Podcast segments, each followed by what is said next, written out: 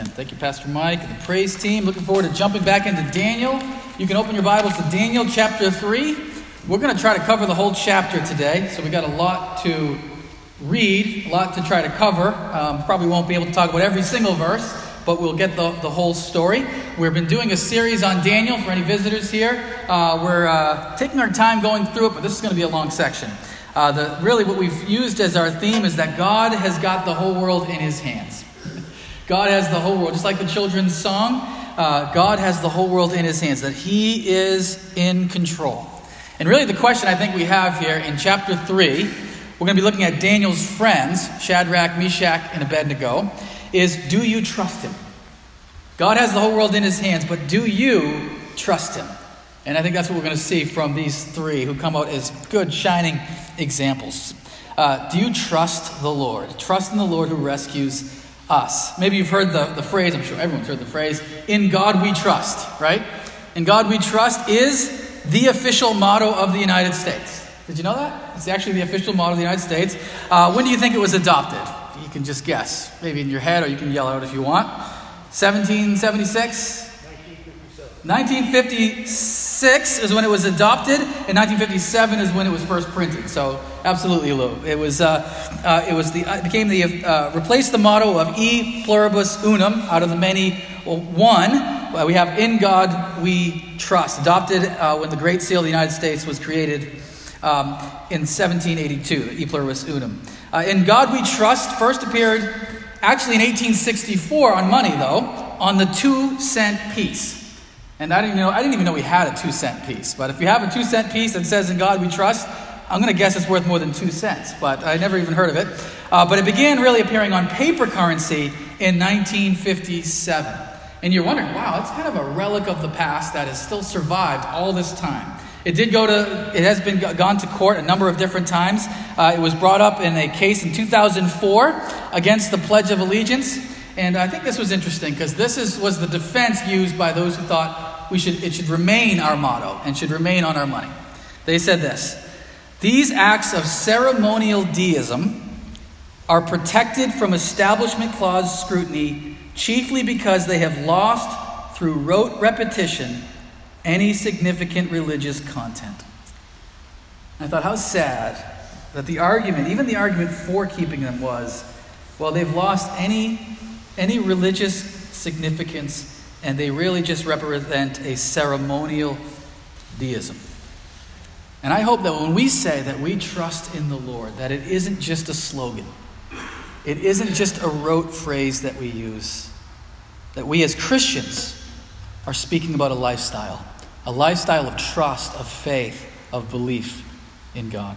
One of my favorite verses was, is uh, from Proverbs 3 5 and 6. Trust in the Lord with all your heart and lean not on your own understanding. In all your ways, acknowledge Him, and He will make straight your paths. And actually, my brother Kevin tweeted that out this week, and that was coincidental. I didn't even know you were going to do that. But uh, definitely, trust in the Lord with all your heart. Uh, trust is something I think that is typically earned. You don't just trust somebody in general. Uh, you wouldn't walk up to a, a complete stranger and say, "Here, hold my baby." Right? That's typically not what you do, and you certainly wouldn't do it for someone who is not who has a history of being untrustworthy you know, has a history perhaps of, of abuse. You wouldn't hand your, your kids over to them. You wouldn't hand your, your car keys over to a car thief, right? Somebody has to earn trust. Well, with God, we see one who has earned our trust again and again throughout the ages. In fact, that's one of the reasons why we're studying Daniel, is we're learning about the character of the God of Israel, who is our God, who has been trustworthy towards his people, faithful to his people, generation after generation after generation. Trust in the Lord who rescues us. Look with me. Daniel chapter 3, we'll have it on the screen. Um, and we'll also have it, uh, you can open up your Bibles. It's also in there in your bulletin. But because it's a long passage, it's pretty small font. So if you can read it, go ahead and feel free to do that. Uh, but we'll have it uh, on the screen as well. King Nebuchadnezzar made an image of gold whose height was 60 cubits and its breadth 6 cubits. He set it up on the plain of Dura in the province of Babylon. Then King Nebuchadnezzar sent to gather the satraps, the prefects, the governors, the counselors, the treasurers, the justices, the magistrates, and all the officials. There's a lot of lists in this chapter. All the officials of the provinces to come to the dedication of the image that King Nebuchadnezzar had set up. Then the satraps, the prefects, the governors, the counselors, the treasurers, the justices, the magistrates, and all the officials of the provinces gathered for the dedication of the image that King Nebuchadnezzar had set up. And they stood before the image that Nebuchadnezzar had set up. And the herald proclaimed aloud, You are commanded, O peoples, nations, and languages, that when you hear the sound of the horn, pipe, lyre, trigon, harp, bagpipe, and every kind of music, you are to fall down and worship the golden image that King Nebuchadnezzar has set up. And whoever does not fall down and worship shall immediately be cast into a burning, fiery furnace.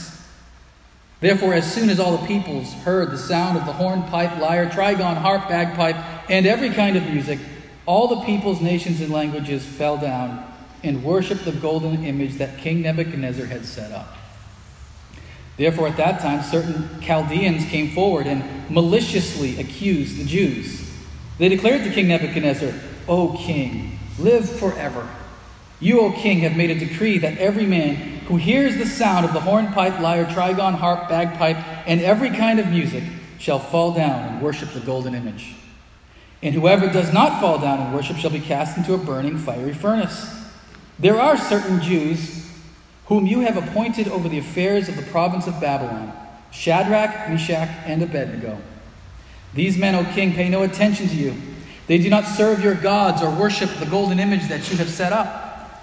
Then Nebuchadnezzar, in furious rage, commanded that Shadrach, Meshach, and Abednego be brought. So they brought these men before the king. Nebuchadnezzar answered and said to them, Is it true, O Shadrach, Meshach, and Abednego, that you do not serve my gods or worship the golden image that I have set up? Now, if you are ready, when you hear the sound of the hornpipe, lyre, trigon, harp, bagpipe, and every kind of music, to fall down and worship the image that I have made, well and good. But if you do not worship, you shall immediately be cast into a burning, fiery furnace. And who is the God who will deliver you out of my hands? Shadrach, Meshach, and Abednego answered and said to the king, O Nebuchadnezzar, we have no need to answer you in this matter. If this be so, our God, whom we serve, is able to deliver us from the burning fiery furnace, and he will deliver us out of your hand, O king. But if not, be it known to you, O king, that we will not serve your gods or worship the golden image that you have set up. Then Nebuchadnezzar was filled with fury, and the expression of his face was changed against Shadrach, Meshach, and Abednego. He ordered the furnace heated seven times more than it was usually heated. And he ordered some of the mighty men of his army to bind Shadrach, Meshach, and Abednego and to cast them into the burning, fiery furnace. Then these men were bound in their cloaks, their tunics, their hats, and their other garments, and they were thrown into the burning, fiery furnace. Because the king's order was urgent and the furnace overheated, the flame of the fire killed those men who took up Shadrach, Meshach, and Abednego. And these three men, Shadrach, Meshach, and Abednego, fell bound into the burning, fiery furnace. Then King Nebuchadnezzar was astonished and rose up in haste. He declared to his counselors, Did we not cast three men bound into the fire? They answered and said to the king, Listen to this, true, O king. He answered and said, But I see four men, unbound, walking in the midst of the fire, and they are not hurt. And the appearance of the fourth is like a son of the gods. Then Nebuchadnezzar came near to the door of the burning fiery furnace. He declared, Shadrach, Meshach, and Abednego, servants of the Most High God, come out and come here. Then Shadrach, Meshach, and Abednego came out from the fire. And the satraps, the prefects, the governors, and the king's counselors gathered together and saw that the fire had, had, no, had, had not had any power over the bodies of those men. The hair of their heads was not singed, their cloaks were not harmed, and no smell of fire had come upon them. Nebuchadnezzar answered and said, Blessed be the God of Shadrach, Meshach, and Abednego, who has sent his angel and delivered his servants who trusted in him and set aside the king's command and yielded up their bodies rather than serve and worship any God except their own God. Therefore, I make a decree any people, nation, or language that speaks anything against the God of Shadrach, Meshach, and Abednego shall be torn limb from limb, and their houses laid in ruins. For there is no other God who is able to rescue in this way. Then the king promoted Shadrach, Meshach, and Abednego in the province of Babylon. Friends, I think if, if, you're just listening to that, I don't even need to preach. I think you've heard the whole story. But we will preach still this morning about trusting in the Lord who rescues us. There's an, op- there's an outline in your bulletin as well. Uh, we're looking at four points this morning that opportunities to trust God are everywhere. Uh, verses 1 through 12. Trust in the Lord in times of great difficulty. Uh, for a third, God will rescue and deliver those who trust in Him. And the witness of trust is powerful and effective at the end. So, looking at verses 1 through 12, opportunities to trust God are everywhere, are everywhere. And an opportunity arises for Daniel's three friends to trust God. Nebuchadnezzar makes a huge golden idol. And if you were here last week, you might make a connection here. Do you remember the dream that Nebuchadnezzar had that Daniel interpreted? And he said the head of the huge statue that he dreamed of is the head of gold, and that's you, Nebuchadnezzar. So here's Nebuchadnezzar taking that and then perhaps making a huge golden idol of himself for the people to worship. So he took the dream in the worst way possible. Rather than letting him, uh, let it, seeing the sovereign hand of God, he sees it as an opportunity to raise up himself. And he makes it so that all the leaders, when they hear the sound of the music, I'm not going to repeat that list again, but all those different instruments, they're to do what? They're to come, dedicate themselves to the statue, bow down, and to worship it. And whether that's to worship some god that this statue is, or whether that statue is Nebuchadnezzar himself, uh, it doesn't really matter. Either way, it's paying homage to the king. And it's supposed to bring all the people together in the worship of one deity, namely Nebuchadnezzar himself. If you don't, Nebuchadnezzar always does things in the extremes. What happens? You're thrown into a fiery furnace and you die. Now, for most people in the kingdom, this is a no brainer.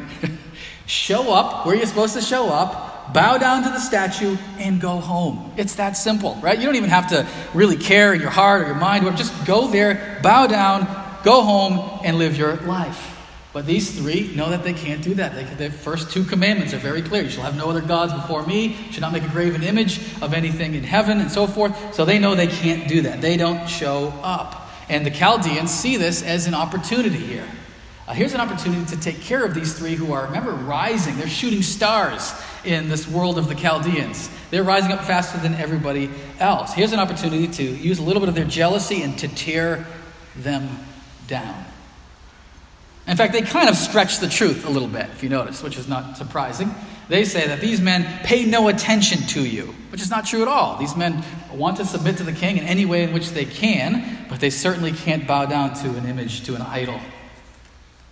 They don't serve your God, they don't bow down. Now, one question you might ask is where is Daniel? Where's Daniel in all this? Uh, well, maybe Daniel was too high up, so these others, because remember, he's already been raised up because of the dream. So maybe the other Chaldean says, Don't go after Daniel. That's not good for us. He's, he's got too much power. Maybe he's away on a trip, and therefore he doesn't have to show up. Uh, the point is simply that each of us have our own opportunity to be faithful to God. Daniel already had his, and he'll have more. This is Shadrach, Meshach, and Abednego's turn. What will they do in this situation? It's interesting that, that right here we see persecution as, as a form of a spiritual attack upon God's people. We've already seen the opposite of that, right? Not persecution, but comfort. Here are all the, the riches of Babylon. Here's, uh, here's all the food you could eat, all the pleasures of the greatest kingdom on the planet. The comfort of the palace. Lull them into compromise and into sin. Well, that didn't work for Satan for the devil. So what does he do? Let's try persecution. We'll try the opposite. We'll threaten you. We'll attack you. We'll harm you into disobedience and into lack of faithfulness. The devil has no problem using either one. Sometimes comfort, sometimes pain. In fact, friends, we see, by the way, the persecuted church around the world in which this very thing is happening. And you know, we do in one sense say, yes, persecution is good for the church because it, it makes sure that people are faithful to the Lord. It gets rid of sort of the lukewarm Christians and so forth. But understand, friends, that persecution also at times stamps the church right out of an area. Uh, yes, it's true, friends, that the church in the United States, this, this is not really a big deal. My guess is that nobody's threatening to throw you into a fiery furnace. But understand, around the world and throughout history, that is not the case. In fact, this very same threat has been used again and again. One of my favorite historical examples would be Cranmer. There were three great reformers in the, in the English Reformation Ridley, Latimer, and Cranmer. And Ridley and Latimer refused to denounce Christ and were burnt at the stake. Cranmer, on the other hand, probably the most well known one, did renounce Christ.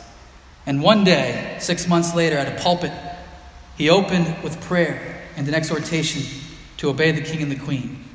But he ended his sermon totally unexpectedly. Deviating from his prepared script, he renounced his rank recantation that he had written and signed with his own hands. He was pulled from the pulpit, taken to where Latimer and Ridley had been burnt six months before. And as the flames drew around him, he fulfilled his promise. He put out his, his right hand into the fire first, and he said, Burn this hand first, because this is the hand that denied my Savior. And his dying words were, Lord Jesus, receive my spirit. I see the heavens open and Jesus standing at the right hand of God. And it's not just historically, friends, around the world. We see this all the time. Um, you see folks in this very uh, example of being burnt alive. I'll give you one example. This is from NBC News, so this isn't some uh, ultra conservative uh, uh, Christian newspaper. NBC News said Sajid Masiha, 27, and his wife Shama, 24, uh, they were both Christians in Pakistan, were set upon by at least 1,200 people after rumors circulated that they had burnt verses from the Quran. It's a common um, false accusation that's used to get rid of Christians at times, that they secretly burnt the Quran. Almost certainly not true. A family spokesman told NBC News their legs were also broken, so they couldn't run away. And this is his quote They picked them up by their arms and legs, held them over the brick furnace until their clothes caught fire, and they were thrown, they threw themselves in, uh, they were thrown into the furnace. I'm not trying to uh, scare anyone here, but just to realize that, friends, yes, we get to live in a very unique situation here in the United States where this type of threat is not often used. So it's also important for us to remember that, that we are the exception, not the rule. But the, friends, the principle still applies to us as well. Be ready to trust God when times arise, and they will. He said we're probably not faced with a giant gold statue to bow down. Actually, they built a huge gold statue in China to Mao Zedong, 120 feet tall. This is a 90 foot tall statue here of Nebuchadnezzar, 9 feet wide, 90 feet tall. So this one of Mao Zedong was even bigger, but they eventually actually did tear it down as the people rejected it. But, friends, uh, nevertheless, idolatry is still an issue. Idolatry is when you put anything in the place of God. You're tempted to put anything in the place of God. You're tempted to give in to sin. You're tempted to not trust God. We see that all the time. You see it daily, even, friends. You wake up and read the scriptures or not, if that's something you've committed to? Are you going to be patient with your wife and patient with your kids when you go home this afternoon or not? You're going to watch that TV show that you know is a bit of a stumbling block for you, watch that movie. Going to be faithful with the resources, with the finances that God has given you. I think one of the things I love about tithing is that tithing is an opportunity to trust God, right? Because that's one area where we often say, well, I that area I'm not so sure I want to trust God because there won't be enough at the end of the month and so forth. It's a great opportunity to say, no, I put my trust in the Lord. Will you speak up for Jesus or will you be silent? Friends, again and again, daily, we're confronted with opportunities to be faithful or not. And what if we fail? What if we fail to be faithful to God? Well, then we have now have a new opportunity to trust God, to trust Him for forgiveness, to trust Him for the gift of repentance and turn from it. See, when we sin, we, it's easier to, to commit the next sin, right? We commit one sin, okay, I've already sinned that, that way. I might as well go to the next one, and the next one, and the next one, and go deeper and deeper into sin. It's kind of like, uh, not to pick on politicians, but one lie covers up another lie, and then you need another lie, and another lie, and another. Well, I've already lied so many times, I might as well keep at it. No, to be faithful is when we sin and when we fail to then turn back to Him. I like what C.S. Lewis said. He said, We all want progress, but progress means getting nearer to the place where you want to be. And if you've taken a wrong turn, turning then to go forward does not get you any nearer. If you're on the wrong road, progress means doing an about turn and walking back to the right road. And in that case, in that case, the man who turns back soonest is the most progressive man. There is nothing progressive about being pig-headed and refusing to admit a mistake, which is what we do. I've been unfaithful in this area, so I'm going to continue to go further in that area instead of saying, recognizing here is a new opportunity to trust God for grace and to turn in the right direction. Let's look at 13 to 18 and what actually happens here. Trust in the Lord in times of difficulty. Trust in those, trust God in those times that He provides us opportunities to trust, even the difficult ones. Nebuchadnezzar hears about these three, and he is filled with anger that somebody in his kingdom would not obey what he has to say. And he says to them, You will bow. He brings them before him, You will bow or else. And nobody, nobody can deliver you from my hand. I'm the most powerful man in the world. I am the destroyer of nations. Nobody goes against Nebuchadnezzar. He says, What God will save you from my hand? I love that. That's a challenge. He just threw down the gauntlet against God, right? he just challenged God. What God will save you from my hand? And the three answer, I'll tell you what God.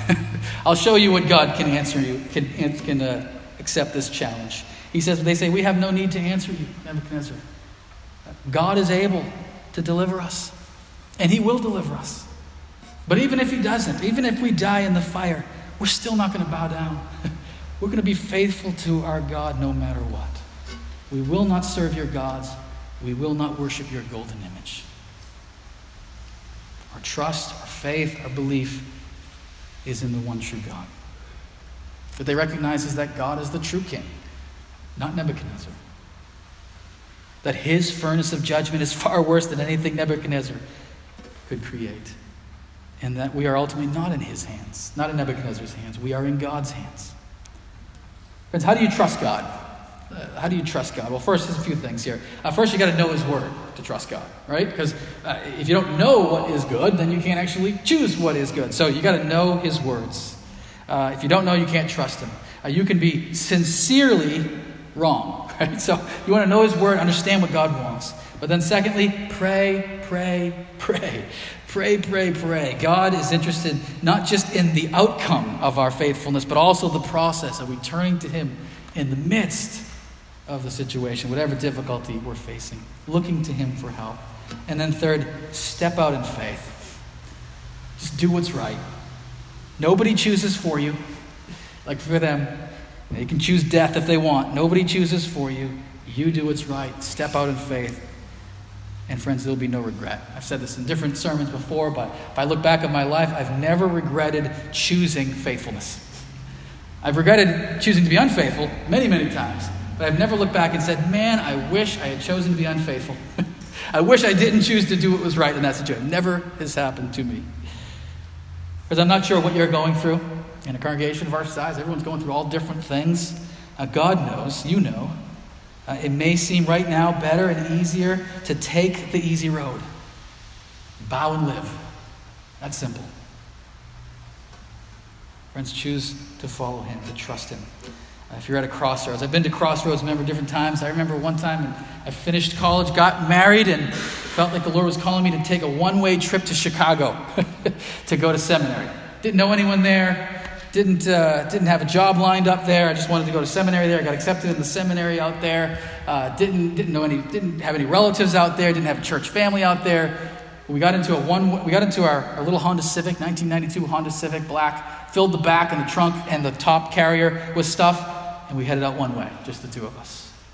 I don't know if I could do that today. Boy, that's, you know, I wish I could, but uh, that was the mentality that I trust the Lord, and the Lord provided again and again. And similarly, coming back here after seminary to Haverhill, having a baby during seminary. As I'm trying to go to school, Jess is trying to work full time, and, but feeling like the Lord has called us to do what we've called to do. Going on, on that, that first missions trip. Second mission trip is always easier, but doing that first one, if you've never been on one, to step out in faith and trust the Lord. Friends, I just encourage you trust God through the valley, and He will bring you to the green pastures. You know, everyone's familiar with Psalm 23. Psalm 23. He leads me to green pastures, leads me beside still waters, but he also carries us through the dark valleys. Why does a shepherd lead sheep through a dark valley? To bring them to the other green pastures. When an area has been exhausted of green pastures, the shepherd leads them through a dark valley only to get them to the other side. If you're going through a dark valley, recognize that God probably has a green pasture on the other side in this life or in the next. Trust Him. Ultimately, friends, we are not in the hands of any worldly king, we're in God's hands. And God will rescue us. 19 to 25. God will rescue and deliver those who trust in him.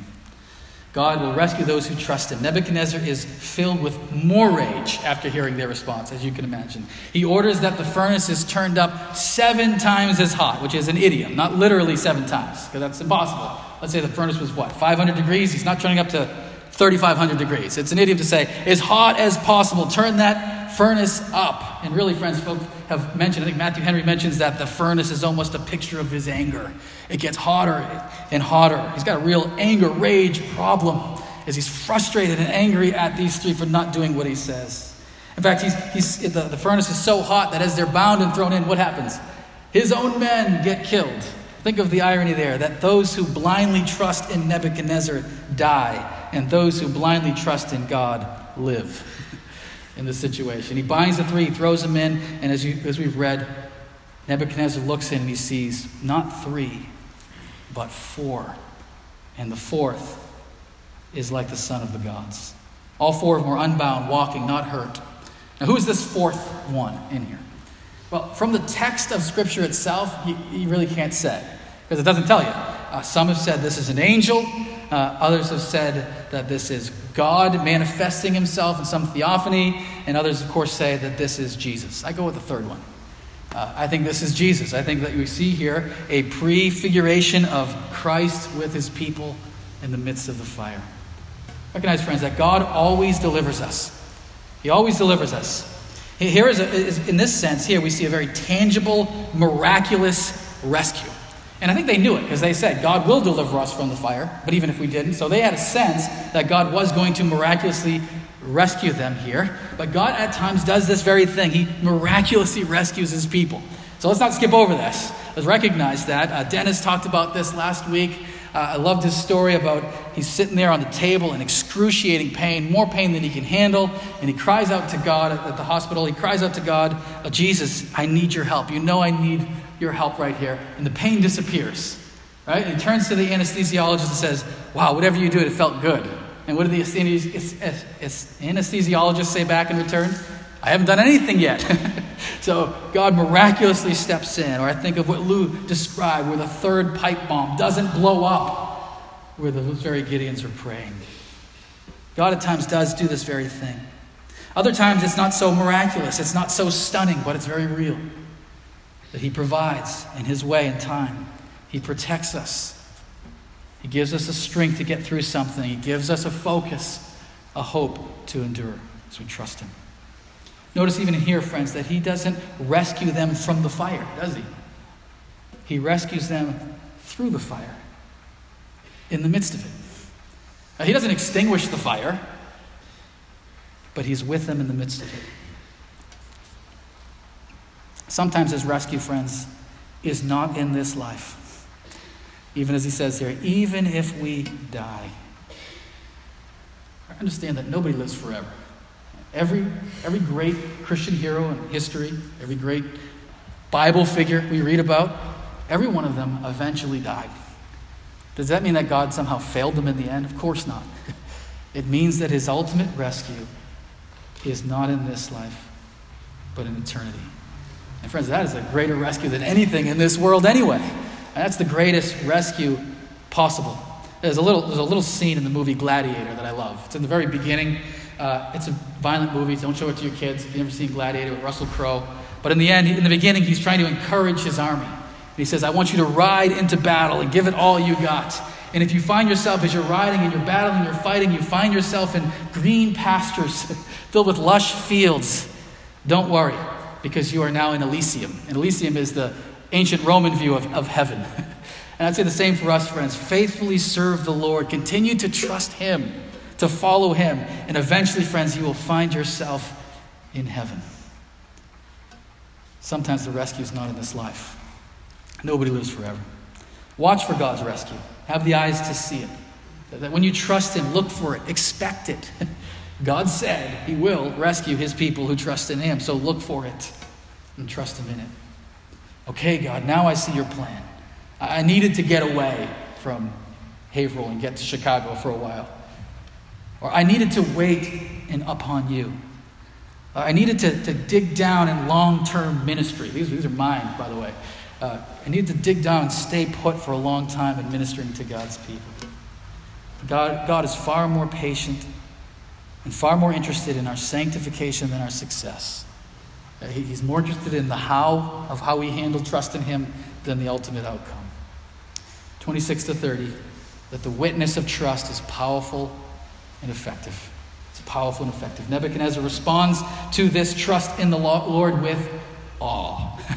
Uh, absolute awe. He calls them out and he allows all of the leaders that he mentioned, those big lists of leaders, he allows them to see what has just happened. Come and see that not a hair has been singed, not a cloak has been burned, and there's not even the smell of smoke on these men. You know, I go out there and grill a few hot dogs and burgers, and I smell like smoke. these guys were just in a furnace, and they don't even have the smell of smoke. And even Nebuchadnezzar says, Blessed be God of these three Shadrach and Meshach and Abednego. He does refer to the fourth as an angel. Uh, angel just means a messenger. So if you if you go with the angel view of the fourth one, uh, certainly there is. Uh, that's how Nebuchadnezzar sees it. But keep in mind, I don't think we want to take our theological cues from this pagan king. So I still think it's Jesus, even though he refers to it as an angel. They trusted in him. They turned aside from my own command. And then what does he do? He finally makes a decree that all people all nations, all languages are no longer allowed to speak against the God of these three who rescues. And he promotes them, just as he did Daniel. Notice, friends, their, their trust in the Lord has worked as a powerful witness. Now, they didn't do it to show off. Remember, the, the Chaldeans had to go hunt them down. They just said, quietly, we're not going to show up and worship the statue. But nevertheless, God uses it as a witness. Everyone gets to see it. All the leaders of the province, even the king himself, is affected by it. And all of Babylon has heard the news of those who trusted God in the midst of the fire. Makes a decree for all the nations, all those affected in the whole of the kingdom, that God's name is now recognized, feared, and revered throughout the world. Friends, when we trust God, people take note. When we trust God, people take note. See, talk will only get you so far. I believe in you, God. I love you, God. You're, you're wonderful. And, but are we willing to actually now put it into practice? To actually trust God when it hurts? When there's a real decision to be made? When our lives are deeply affected by it? People see it, people take note of it, they see this rescue, and then they do what they want with it. Our job is to witness well. They can either believe or not. Friends, of course, we want to see our church filled with people uh, we should want that, by the way. Uh, we should want to reach our neighbors. We should want them to come into a saving knowledge of Christ as Lord and Savior. Well, friends, if you live a life that trusts God, people will notice that. people will notice that. At the very least, you'll be a spectacle for people to look at and say, that guy is strange, or that lady is weird. and Trust the Lord. He trusts the Lord. Trust in the Lord who rescues us. God gives us plenty of opportunities. We're called to trust Him. He will rescue us in this life or the next, and we see to its witness to the world. Proverbs 3 Trust in the Lord with all your heart, and lean not on your own understanding. In all your ways, acknowledge Him, and He will make straight your paths. The ultimate trust, of course, is to trust in the Lord for salvation. Anyone here doesn't know Jesus as their Savior? I just want to give you briefly uh, that we are sinners, that we're cut off from God, and that's true of all of us. Uh, there's nobody in this room, there's nobody in this city, there's nobody in this world, okay, who, who in their own righteousness has a, a perfect standing before God. We all need a Savior. Christ has come as that Savior. He calls us to put our trust in Him, to look to Him as the Lord, to look to Him as the Redeemer. And I want to show you a video. This is from the Gideon, so we've got a nice wraparound from uh, Lou's t- uh, 10 minute presentation of folks who are at a crossroads. And what do they do at that crossroads? One, God puts a nice Bible in their hands from the Gideons, uh, but they choose to trust in the Lord.